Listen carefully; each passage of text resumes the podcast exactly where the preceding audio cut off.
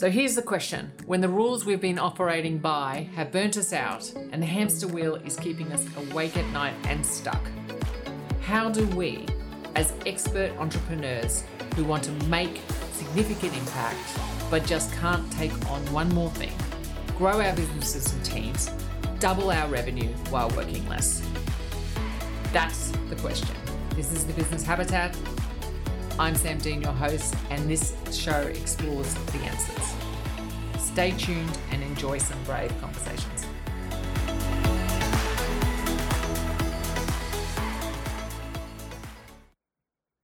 Good afternoon, morning, or from wherever you are. Welcome back to Business Habitat. Today, I am super excited to have Harvey Penny on. Now, Harvey, I've seen Harvey's name a lot, you know, through my career, and I know that he has a very interesting one. And I think what he's going to bring to Business Habitat today is certainly his story around, you know, shifting from a very traditional style of small business based on an expert business and in this stage obviously an accounting firm based on that hours for dollar mindset let's put our money you know let's charge according to how many hours we do etc into a $2 million revenue uh, reoccurring revenue. And as you know, here at Blueprint HQ, and particularly through Business Habitat, we want experts to really work towards this because that's one of the reasons we burn out. Yes, it's great to have one part of your business completely on your face to face magic, but we have to get these other different streams in. And uh, that's why one of the reasons why we have Harvey on today.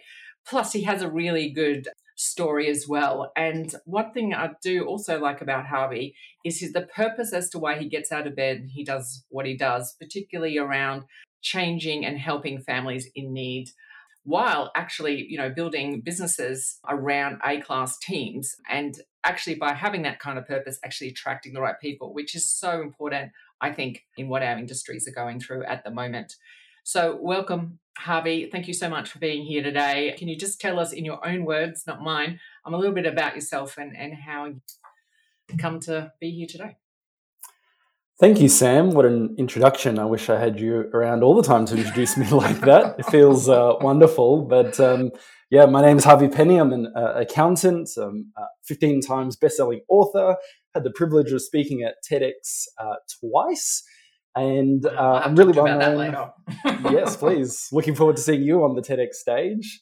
Um, and in the counting, in the context of call it professional services, I'm really well known for buying an accounting firm. It was, like you mentioned, it was turning over sort of 200K revenue. We're a pretty typical timesheet driven firm, just like all standard firms are and were at the time, and converted it into not just a $2 million recurring revenue business, but more importantly, it, we went from sort of standard to standout. And uh, in so doing, um, uh, we're able to make more of a, a difference, um, not just to our, ourselves as owners, but our team, uh, and also through to our community, which I'd love to talk about uh, giving back and how we can all uh, stand out by giving back.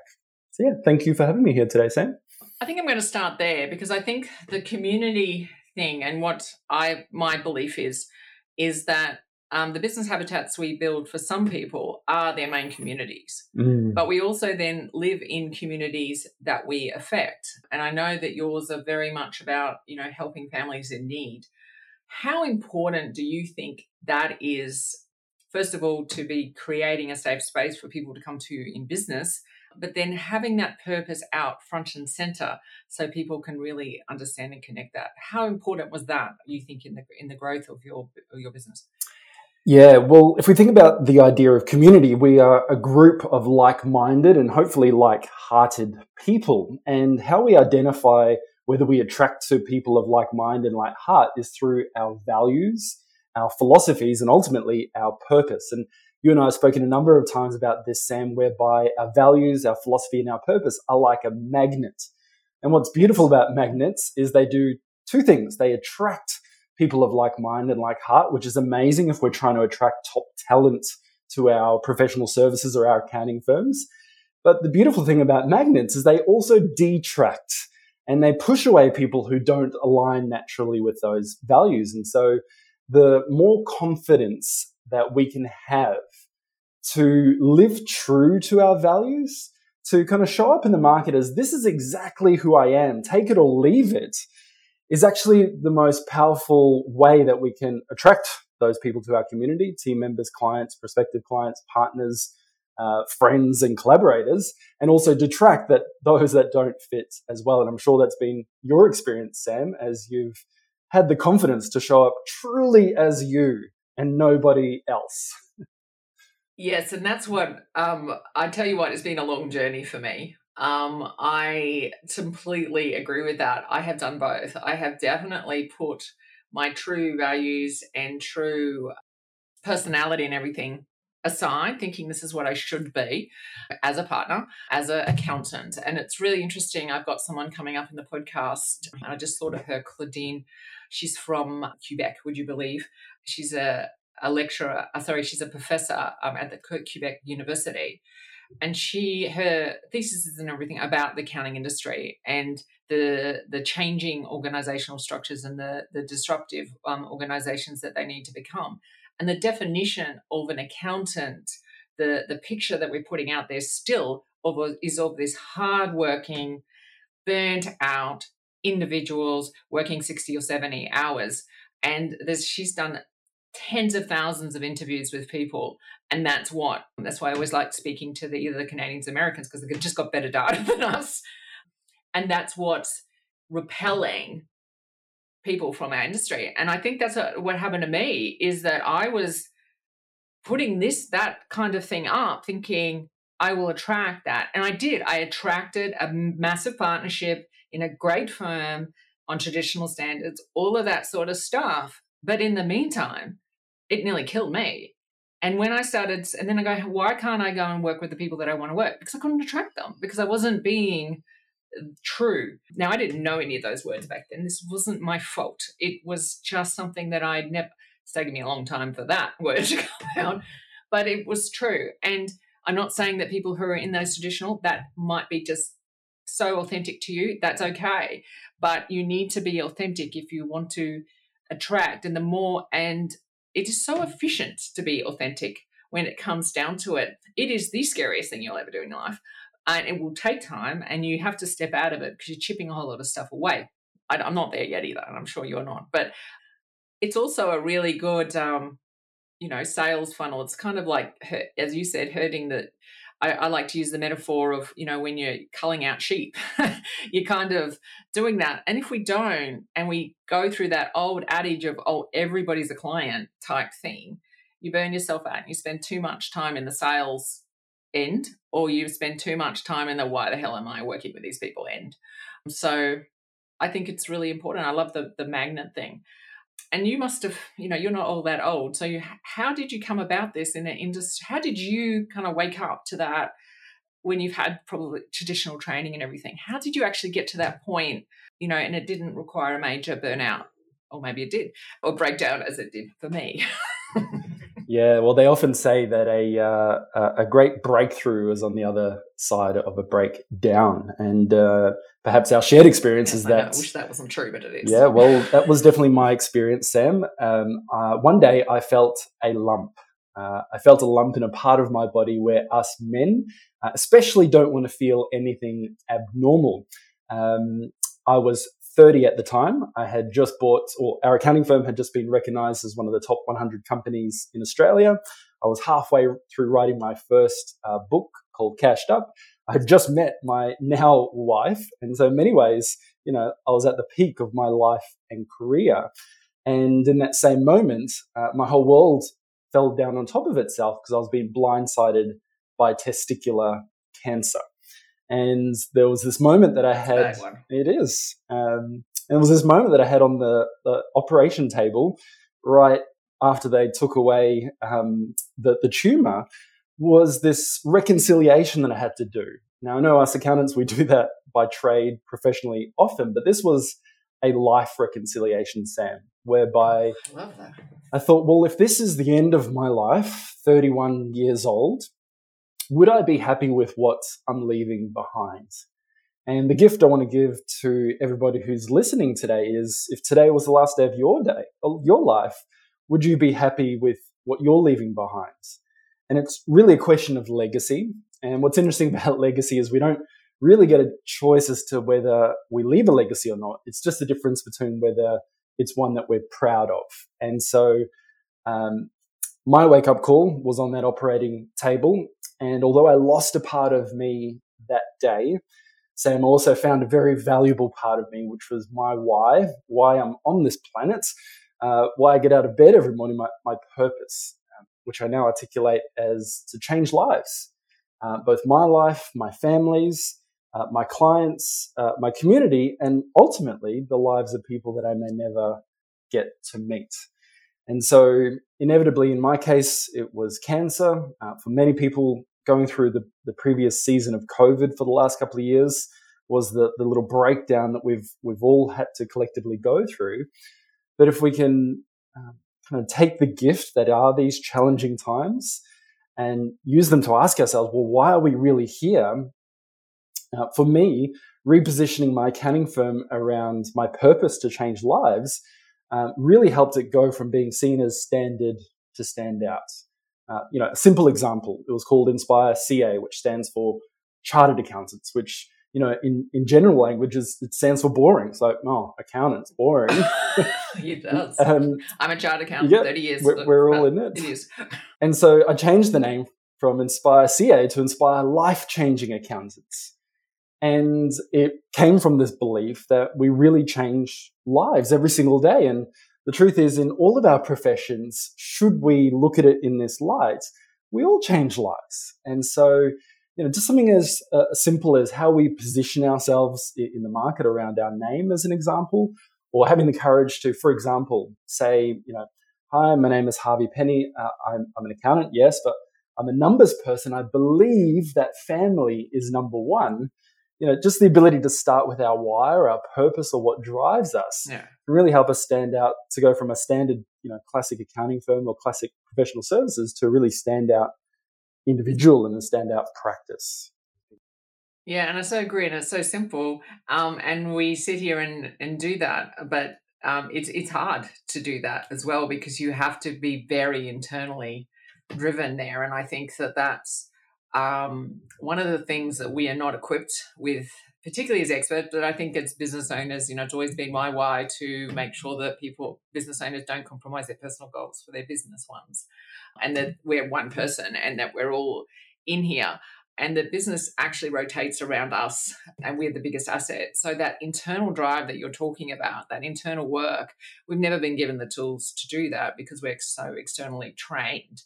And I think it's interesting I have not met one person who's made significant change that hasn't been through some kind of trauma and big trauma. And it doesn't need to be car crashing or cancer. It can be, I think we also in our in our industry, can I speak to my own experience, is that the trauma that we go every day, you know, not having mistake free zones, having people who, you know, through no fault of their own can't communicate kindly, you know, email, the client demands that are going on, you know, at the moment and everything. The small t trauma builds to health issues, which we see a lot of, um, and we're seeing a lot of that, particularly in my, you know, into the fifties men at the moment. I, you know, I said on stage the other day, women we tend to leave and get out, whereas men stay and literally drop dead. And we're, we're having this mass thing at the moment. So, you know, having that shift at 30 must have been huge. And I'm not discounting it at all. Like, that's a shocking thing to have.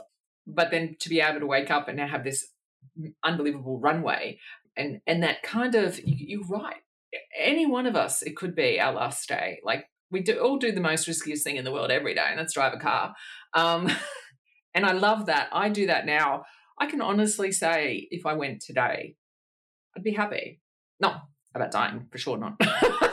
But i'm okay like financially and everything. Yeah not so much but that's you know it, it, that's not what it's about. It's my family's happy. I'm okay. I've told everyone i love them i love them today and you know all of that sort of stuff. And that took a lot of work to get here. And i'm okay. I'm okay you know and it's been took a long time to say that. Oh my god, I just got all emotional. Congratulations! it's a it's a beautiful gift to have reached that stage in, in, life, and unfortunately, many people don't. I'm grateful, like you mentioned, to have discovered it early. Um, but the realization is that one day we will all die. um, so if we can use this brilliant opportunity that we all have to use whatever time we have left to, you know, excuse the pun, inspire before we expire, then we're all going to run much better businesses. We're going to run much better lives. We're going to have much better families because we're driven by purpose as opposed to you know, the, the classic, which is driven by profits and you know sacrificing so much just to get that paycheck. Yeah, and and I think what's really ironic, and there's a many many research studies done by Stan, you know, the big ones, um, I almost said Harvard. Harvard, um, close enough. I'll take that. Harvard, and um, you know that purpose-driven businesses do make more profit. And then the other P that they're adding now, obviously, is planet as well, because you have to have all three. And I think for a long time, I've wrangled with I can't seem to have profit without having uh, have purpose and a great life without you know. But then the profit suffers that well that's bullshit and we can all work towards it it is a quandary that we've been trained to have it that we have to sacrifice the good stuff and then that whole word retirement i think has given the baby boomers you know and gen x generations this thing oh well i will build up and then i'll do it that then i'll do it thing. It, it's just got to go. Like you can do small things all the time and you can be passionate about your business and make lots of money and have a great purpose and you know hopefully the next one as i said is is the planet issue as well because we've got to start looking after that because none of our conversations are going to be relevant if the planet blows up like totally well if, if i can just share a, a cool little story that's appropriate at yeah. that point mm-hmm.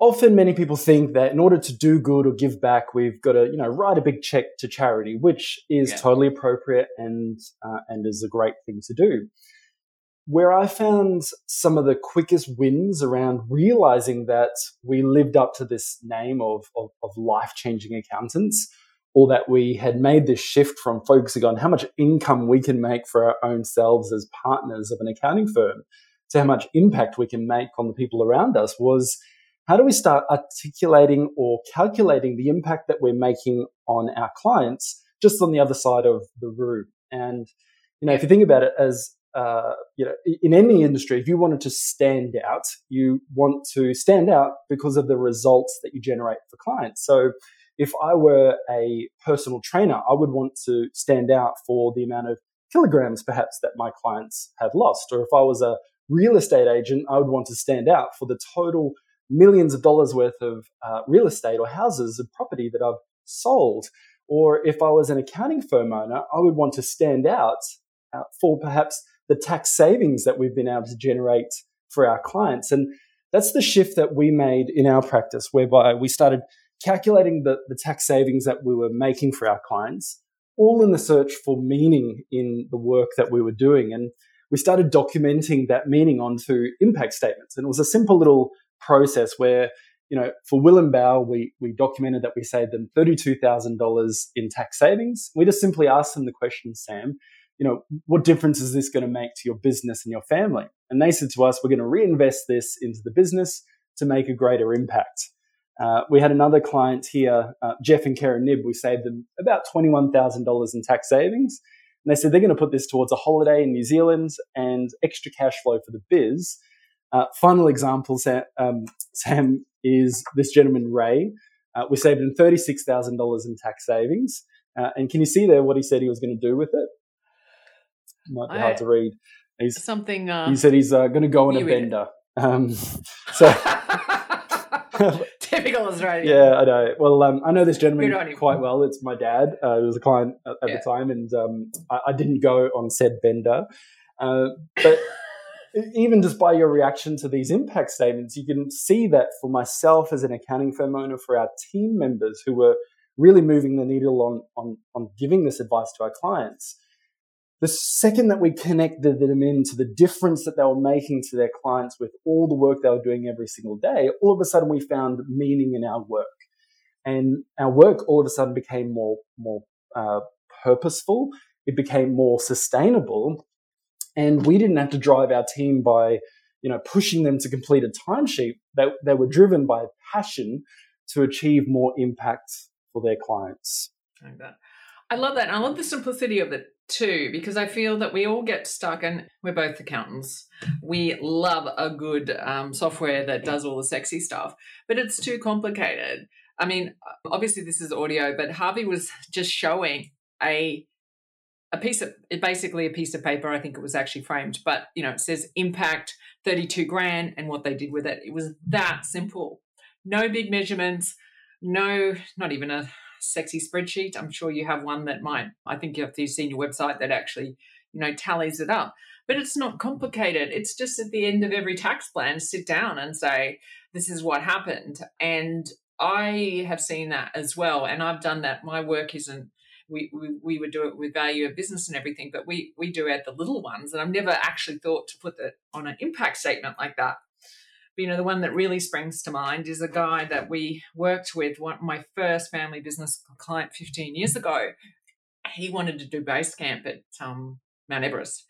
And he was a control freak. So the actual business wasn't doing too badly. He certainly had the funds to do it, but he couldn't let it down. So we, we worked with him, you know, on that, and he did that. And then the other one was saving forty thousand dollars so their kids could go to not to go to Harristown, to go to Toowoomba Grammar, which ironically was where my kids ended up as well. But and we were able to do that through budgeting and cash flow and and saving it. So you know, because I haven't been tax accountant for a long time. But if, if if everybody can take one thing away from this podcast today, I think that's it sit down and say, right now, I mean, the purpose to helping families and some of your bigger purposes take a little bit of time to get to, but you've got to love the impact you're making today. That's what I'm taking from that.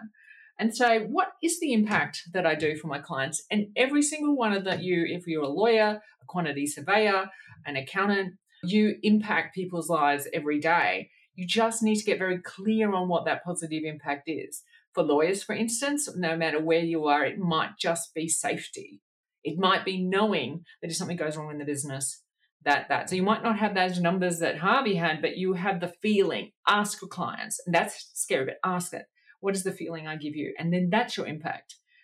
And then if you just put it up on a board, a whiteboard, and everyone everyone has to be able to see it, and everyone knows, you know, that that's the case. Quantity surveyors, it's I'm claiming the right amount of tax, or I'm if it's cost planning, it's um you know making sure your house is insured by the. That brings impact to everybody. It's not that boring, and if we start doing that, maybe the market will actually see accountants and these boring professions in inverted commas for what they are, which is cash saving, protection, safety, and all of those things. So I've never seen it quite like that. And thank you so much because, yeah, and make it simple. Make it that is so simple and easy, and everyone can hook into it. This episode is brought to you by The Aligned Leader, a six week program built to combat the leadership fatigue syndrome so you can grow your business without the overwhelm. Absolutely. Well, at the end of the day, if we look at our own consumer spending habits, what we pay for is the outcome. What we want is the certainty that we're going to get the product that we're paying for. We don't care about the process, which is why uh, no professional services firm should be operating through timesheets because timesheets is all about the process. But what clients want to pay for from an accounting firm is the outcome. And uh, I take this uh, idea of we want to shift as accountants from being known for red tape to being known for results, where results stands for really cool acronym of all the different ways that we accountants can change lives, where R is for increased revenue, E is for improved uh, equities, uh, S is for surplus profits, uh, U is for contributions to the UN global goals or, or local charities, L is for uh, reduced liabilities, T is for tax savings, and S is for scaling cash flows. And so the second, in our experience, we shifted from you know red tape, which is what all accountants are, are known for, to being known for the results that we're producing for our clients. We could then and only then increase the value proposition and the value perception of our fees and our services, and therefore increase the price that we could ask uh, for those yeah. respective services. So it wasn't just a, a wishy-washy, lovey-dovey, good internal feeling. Uh, we were able to double, triple, and quadruple our prices because we were far better at articulating the outcome of what our clients would get from us than the standard accounting firm. So there's a really strong commercial benefit to uh, articulating our value in a more tangible way. I think that's really important because so often, and I've seen it in the past, you know, it's, I mean, I still believe people should do timesheets from a job costing point of view, just to understand the systems and the processes, or like you do, it's more of an information data gather. You should never, ever price on input like that. Um, you know, cable manufacturers and everything don't, but the steps that you need to take to do that because quite often people will come in and there's a whole lot of influences from the past who've said get rid of timesheets. We can't go from where you are now to that without stepping through because they are a safety mechanism. They are what we're used to. And i like that you just said and you have to then have the skills because then you have to communicate as you said you have to increase your skills to communicate value and you have to increase your skills to hook what you do to what the client values which means you need to talk more, you need to have better conversations, you need to do all that stuff. You can't go from hero to zero, zero to hero like that. And that's what I liked about you said. You stepped it through and you didn't go, oh, well, I'll go from here to here, you know, in a process, but you kind of always had what the client values in mind, you know, from the beginning. And it's really an important thing to do. We do need a skill set change on that. And they're just skills. We just, we can all learn them. And but we have to have that that drive as well because I think our lives depend on it. Yes, our profits depend on it for sure, but I think if there's that ability to you know find that joy and purpose in life and say what I do every day makes a difference. I think just you know humans are purpose driven. We have to have a purpose and if we can do that um, in our stuff, because I truly believe that tax accountants should be doing fucking really good tax. And um, people you know need to understand that that isn't lodging tax returns. That's a process. It's actually making you clear on what tax is how much you're saving or why you should be paying more tax perhaps to protect staff what's important and all of that sort of stuff. And we already have the technical skills for that but we need those you know other other skills as well. Um, and i think linking back to purpose will attract people back to the industry, you know, as well, because who wouldn't want to get on that, particularly with everything that's going on in the world right now? Totally. I, I love the skill word that you, um, I'm not sure if you consciously said that multiple times during that piece, but it's, it's so true. Um, we had a philosophy, an internal philosophy within our accounting firm called um, uh, communication over calculation. And as accountants, you know how important you know calculation is but it emphasized this fact that it, just being a good professional accountant, just being good at tax wasn't enough in order to stand out in this crowded market. We needed to be able to articulate or communicate uh, what we did uh, in, in, such a way that a our clients appreciate our value and therefore will pay for it, uh, but b might you know respect us enough to implement the advice that we're that we're sharing with them uh, and suggesting. And so it is a skill set. And I'm amazed that there's people like you out there that are teaching the professional services firms that very skill set. Because if we want to stand out as the 1%, we've got to stop doing what the 99% have done for years. It's that simple.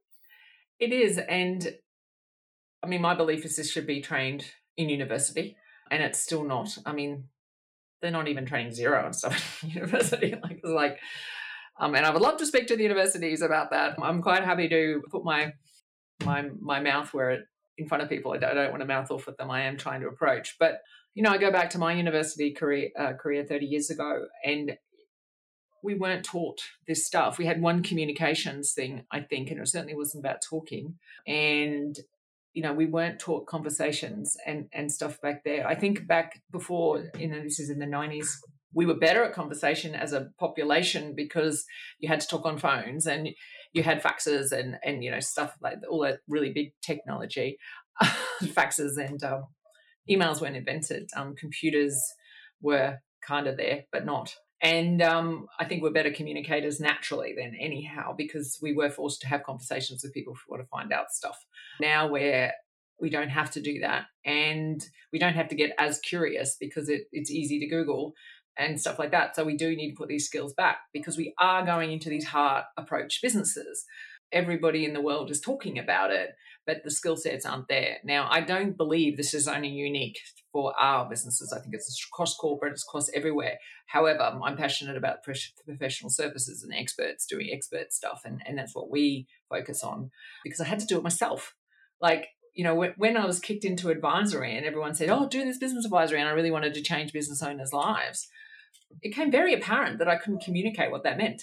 So I, because I'd given up my tax base, what a piece of advice that was. That was a great advice, but a shit advice too when you're in a big accounting firm. you know, someone said to me, Oh God, you don't know how to sell. And I just went, Why on earth would I actually know how to sell? Because I've never had to, because tax is illegal if you don't do it. You know, well, I learned this stuff, I learned it the hard way. You know, I'm probably naturally a little bit more slanted to that. But um, it, it, can be done. And it's really important that we learn how to communicate this stuff because otherwise, people who don't have our expertise are going to be communicating it and they shouldn't.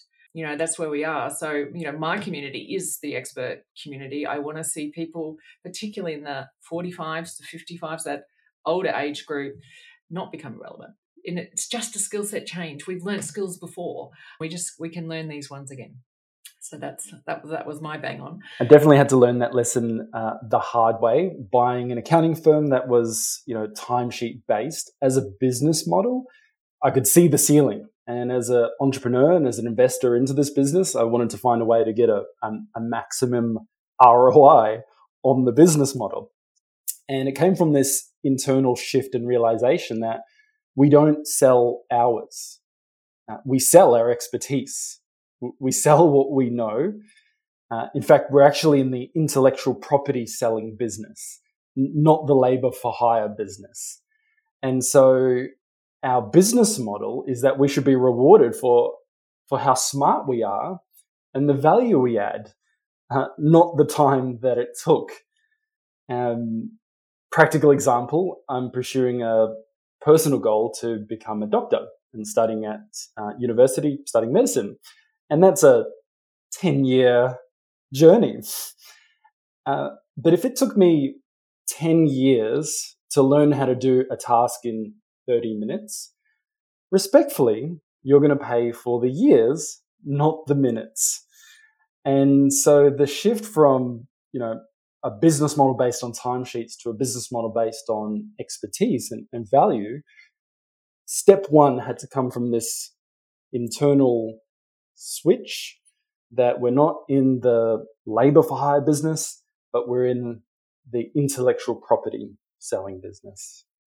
I think that that that shift, that mindset shift, is the almost the the linchpin, isn't it? It's kind of the the first um, turn of the wheel, as you know, Jim Collins would say.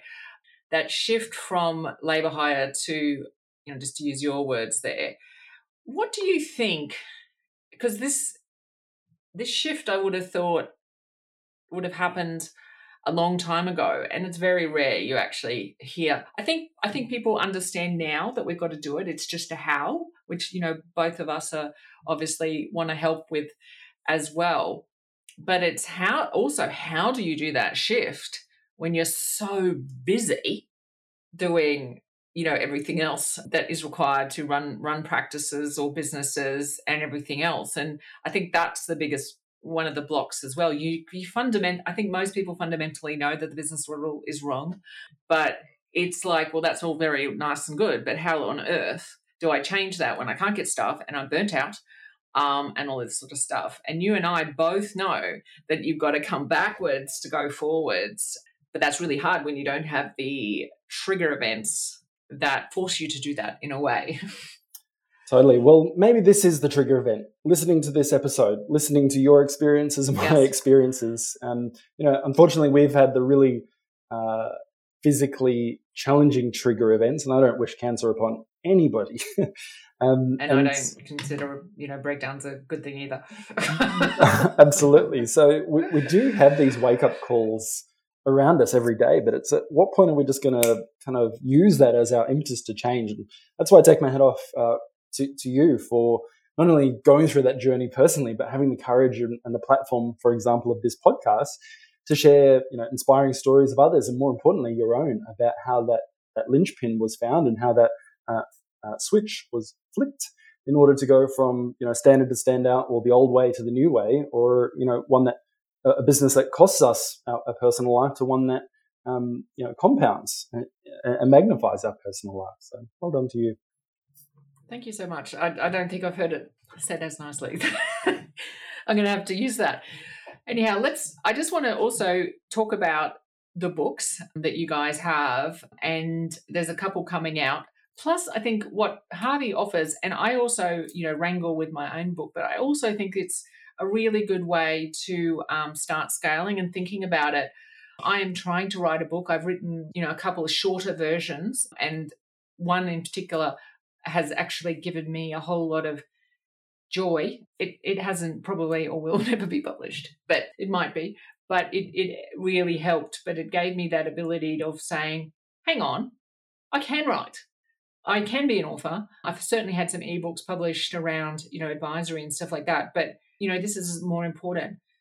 And I know that you work with accountants on helping them get that standout book. Can you tell us a bit more about that? Because I think that is a one way.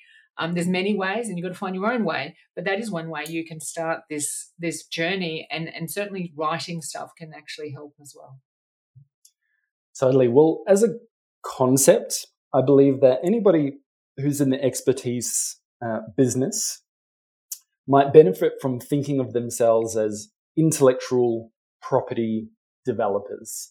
And yeah. let me give you the bigger picture context. If you watch the news and if you turn it on at the moment, it might look like the world is ending. Maybe it is. I, I don't know. But what I do know is even if 50% of it is true, it's going to get really, really hard to sell to sell stuff really soon. Mm-hmm. Uh, that's why nowadays I've sold my accounting firm and I work with other accounting firm owners, experts, to turn their intellectual property into you know, books and videos. And yeah. why we do that is because nothing sells you like a book. So, um, you know, I've published 15 books now um, because they're part of my legacy they're my way to make an impact on the world uh, around me. And the truth is, let's take you uh, as a case uh, case study or as an example, Sam. Um, the amount of intellectual property that you've got built up in your own head, in your brain, is incredible. it is, and sometimes a little overwhelming, but yes. as is all of the intellectual property that is in the brains of experts, regardless of our industries. And the challenge I found with that as an accountant uh, when I first went into public practice was that as long as the intellectual property was buried in my head, it, it wasn't very scalable. People would take me out for coffee and even shout me that coffee because they wanted to, quote unquote, pick my brain. Yeah. And that's not, not a very scalable business model. And so uh, I realized that there's only so many hours in the day that I could have my said brain picked, um, which doesn't even sound like a nice process, by the way. it doesn't. Um, or, uh, as experts, I could translate that intellectual property into a more tangible, scalable format. So that's why I fell in love with books because I turned the intellectual property that was buried inside of my head into a more tangible, scalable format, which is just 30,000 words on paper. And now that I had this asset, I could realize that there's only so many meetings that I could have, so many uh, times that my brain could be picked, so many long lunches or coffees or sales conversations that could be had. But there's no limit to how many books that I could either sell or, or give away. And so if you boil it down, a book is simply 30,000 words. Um, it took me about three years and $30,000 to write my first book, Cashed Up. So it wasn't an easy process um, by any means. But you mentioned this idea that sometimes we've got to take a step backwards before we can move forwards. Uh, taking the time to you know mine the gold that sits inside of all of all experts' heads and hearts into more tangible formats, whether that be a book, whether that be a video, whether that be a, a podcast that you host or a podcast that you're an interviewee on, uh, whether that be you know an ebook that you write or a PDF, any form of documenting the intellectual property that we uh, we have buried in our heads into more tangible formats. Uh, a positions us as the experts and the authorities that we are, But more importantly, B gives us more time because um, you know you can give away lots of books, you can have lots of people watching the videos, and that doesn't take any additional partner or expert time. So that was my rationale as to why I overcame those initial hurdles and fear factors of becoming an author because it really helped me to scale my time. I think I think yeah, that's that's so important, and that that's one of the reasons I do my format is obviously a podcast because I can sit and talk all day, as most people know. Um, whereas sitting down and writing is super uncomfortable for me. So we're developing, taking some of that content and IP, as as you said, and developing it. And certainly, my podcast in its early days is known for its content, and now now, now we're starting to leverage off that content. So it's evergreen; it's not lost. And sometimes, you know, you know, some people look at us and go, "Oh my god, you've got so much content," um, and it is a problem, but it's a really good problem, as opposed to a few years ago when it was like, "Holy hell, nothing's out of my head," and it's it's such a big business risk too. It is such a big business risk in all of these businesses because every single expert out there has a different lived experience around their expertise. So everybody, all of you guys listening and girls need to know that you're you've got a uniqueness that you need to get out there that will attract in the people who are specifically attracted to that around your expertise. Your lived experience gives your expertise a nuance that only you have. And that's why it's important to write. And they don't have to be a 30,000 book. It could be, as you said, really good little books, PDFs, anything. Start small, 300 words. And if you can't do 300 words, Word has this amazing little thing up in its corner called dictaphone, dictate. I didn't find that out until one of my sons told me. I mean, my God, changed my life. Slow your speech down a little bit though. And then 300 words come out and then give it to somebody else to edit. Like there's ways and means around that. And there's all still something about books, I think. I think even, and what I have learned, I have worked with people who have books that I don't think are particularly good to read, but I read five, six, seven books a week. Like, you know, I'm just love reading, complete maniac when it comes to that. But however, they actually don't need to be because we, we're not there to write great literature. We're there to give you information. So there's a difference between being a you know a liter- author or a literature. Uh, you know, some I was talking to someone else on my podcast about this and getting our stuff out. So don't worry about it. You're not going to be the next Brene Brown or, or anything like that. I want to be the next Brene Brown, but you know, it's long lived. um, but these are really good factual books, and there are people who can help you make them really palatable for other people to read. And remember, you're not reading a book, somebody else is. So don't judge yourself. Because I spent a whole lot of time in judgment around my my writing. So um, you know, throw that out. You know, it's a good thing. It's uh I think courage is the key one of the key things we've spoken about today the courage to you know stand out in the market the courage to start with our why and in the context of becoming an author it's the courage of putting yourself or your ideas out there um, around which they can be, you know, viewed and perceived and tormented or teased or, or um, people could have judgments on, and, that's scary. Um, and I, we all have to overcome that as expertise or experts uh, in the field. Um, I do want to reinforce this idea that um, a book is only thirty thousand words, and um, if we've ever written an email that's five hundred words, then really it's a collection of just 60 of those emails. Or if you've ever written a blog or you know, filmed a, a, video or uh, this interview itself, when transcribed, would probably end up becoming two to three to 5,000 uh, of those magical 30,000 words. Uh, in your case, you could simply transcribe all of these uh, expert interviews. How many podcast episodes have you done uh, to date, Sam? I'm 120 now. 120. So you've got a 120 chapter book, uh, which is a culmination of all the inspiring stories of those who have appeared on this podcast. Uh, you would have your content in the introduction and conclusion, and we've just translated the format, uh, an existing format, which you said you're you're great at audio, and we've translated that into a different uh, d- different asset, different format, being a, a more tangible you know, book uh, that has your your name on the cover. So uh, as experts, we're producing intellectual property. We're, we're producing volumes of, of, intellectual property all the time. Um, but be aware that uh, all uh, all intellectual property lives on a scale from intangible to, to, to more more tangible.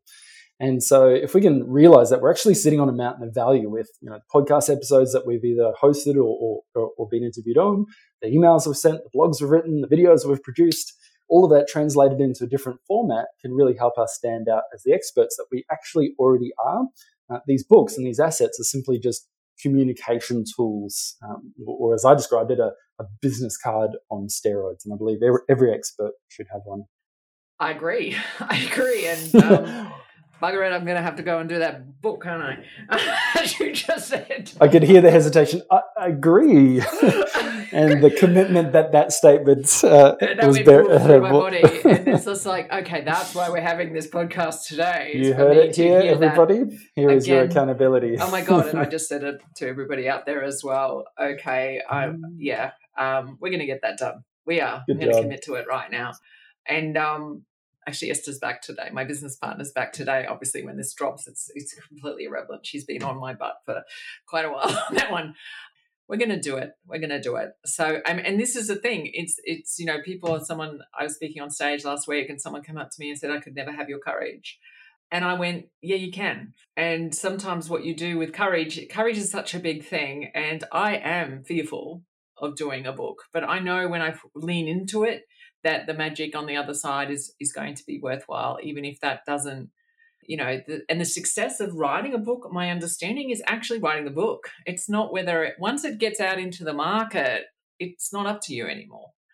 It's kind of like, is it ready or, or do whatever? And it is evergreen. Some of the books that you see in the bestsellers right now were written five, ten years ago. Like it took them that long to get them published in a public forum, all of that sort of stuff. And you know what? The world is ready for more business books and particularly business books written by women as well. Mm. Like if you Google the best business, you know, books written by women, Oprah Winfrey and Brene Brown come up. Neither of those people put themselves out as they're astute business women. There's no doubt about that. But what they write is not hardcore business. So it's it's really it's it's a really interesting thing. So the more we get out there as experts, I think the better it is, and it becomes a and it is a good calling card, and it gives you that credibility straight up. And as I said, it doesn't matter if it's not the um the next War and Peace or that's a terrible book. I don't know why people always talk about it. It is, and it is it is one hundred percent credibility. Uh, there's also a commercial basis. So this key idea that income comes from assets. So you know, for example, Sam, you might own a, a property which is the asset, and you lease it out and get rental income, or I'm, i might own company stock which is the asset and, and might receive uh, uh, dividends as as the income um, owning the asset, the property or, or, the stock in this example, um, is our way to, to collect that income. And these are financial assets we're talking about, but in the in the case of growing our professional services or expertise based businesses, such as an accounting firm, the level of leads that we get, the level of inbound inquiries, the level of uh, high quality A class team members who who want to work with and for us we need marketing assets. We need ways to communicate the value of what we do. That's why you know, videos, webinars, checklists, PDFs, uh, and of course books, they're all examples of, of these assets. And they educate people, they, they motivate people, and enable people to develop trust with you in a really scalable way. Because, you know, Sam, someone might spend, you know, three or four hours of their time watching your episodes or listening to the episodes on this podcast and have you ever had the experience where they've said, Oh, Sam, I know you. I've been listening to the podcast. I've been following you for years. I've been reading your blogs and, and, and they arrive pre-sold. and they do. And that exactly happened last week. And I tell you what, anyone who else listens, it made my day. In fact, I think it made my year. Someone came up and said, I've been listening to your podcast. It's amazing. Thank you for doing it. And I just went, like, I didn't know who this person was. And I just went, it's beautiful. Also, it takes time. Like, you know, we've been doing the podcast now for nearly three years. In fact, it's three years in November. And that like when I started it, like as and when you write a book, it's the same. I'm going to assume it's it's it, you've got to give it legs and give it time as well. And it is an art and a skill that you get better at. If I listen to the podcast now, I can actually listen to my podcasts now. Like at the beginning, I didn't. It's terrible. It's like the actors who can't look at themselves on screen. Now I can actually listen to it without listening to me. So it's just, I mean, I listen to me, but it, it it's kind of like you know and then I can get more skilled at it and and better. Oh, I should have done this. I should have done that. And I've got my first international off that. I'm actually speaking on someone else's podcast in America on um, who has a much bigger. Because I asked her, um, I had her on my um, a recent podcast, and she said, "You're a really good interviewer. You know, why aren't I said, "Well, how do I how do I do this more?" She said, "Well, come on mine." And I looked her up and went, "Holy shit!" because that that's courage. It's just you get it builds. It's a muscle. And I don't consider it courage anymore. I consider it my authentic self. But right at the beginning, it was literally take a breath and just lean in and off you go. And it's like when you first approach clients. It's like when you first had that conversation. Your clients do not know that that's the first time that you might ask them for more value or ask them for that it's just keep going. People people don't know this, and sometimes it, you only, you only learn in in those areas, and you might think you make mistakes, but most people don't even know that. So um, it's such an interesting thing, and I think books are the same. And I love the asset thing. We've got to start thinking about what comes out of our mouth and everything else as assets, and it is much more efficient, as you said, to say when you come and work with me, here's my book. Have a read of it and then they they're picking your brain then. And it's not because we give so much away all the time. We have a whole training program about how to stop talented people giving all their shit away.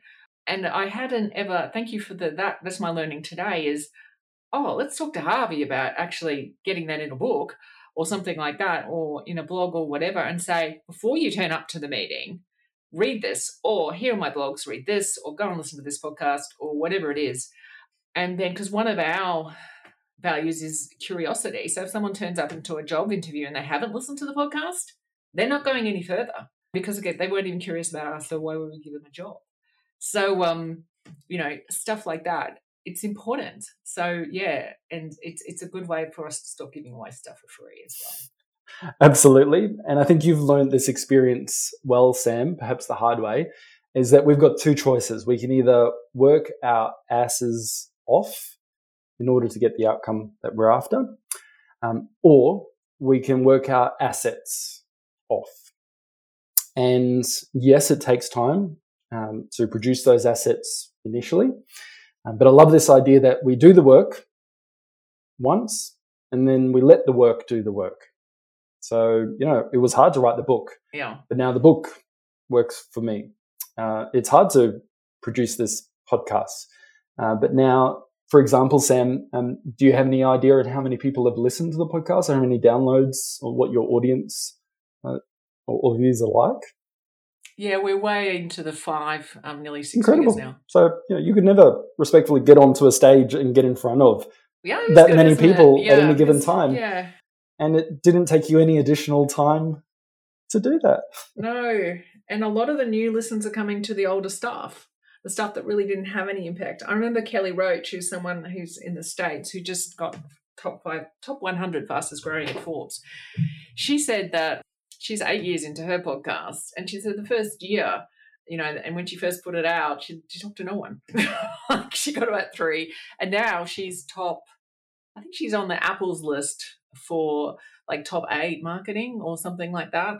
And she just said, just it's does takes time and those numbers accumulate and it's compounding. And even if they're small numbers, and the key to podcasts, of course, is quality over quantity.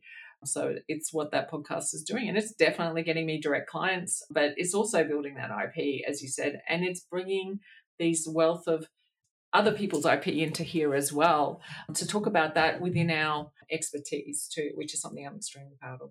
Anyhow, we have gone for quite a while. So I'm thinking we roll it up there because can you just say that again? The assets uh, thing again? I want to leave on that note. Uh, is that the working your ass off? I just would. Yeah, I believe we've got two choices. Uh, we can either work our asses off, um, or we can work our assets off. um, and if we put the time or invest the time into creating those assets, it is doing the work. Um, but over time, that we can let the work do the work. Yep. And you have amazing scenarios where people show up and they said they're ready to buy because they've read your book, they've listened to your podcast, they watched your TED talk, they've uh, been following you on social media, they've been consuming your videos, downloading your podcast, listening to uh, your uh, interviews and your keynotes, and um, they're just simply ready to buy. It's an amazing feeling. It is an amazing feeling. So, on that, I hope we inspired you all. Thank you so much, Harvey, for the super interesting conversation. And everybody else, be brave and continue the conversation. Thank you so much for your time. We work super hard on this podcast and are passionate about helping expert entrepreneurs build businesses without overwhelm. To help us, can you please leave a review if you loved it on Apple Podcast or your favorite podcast platform?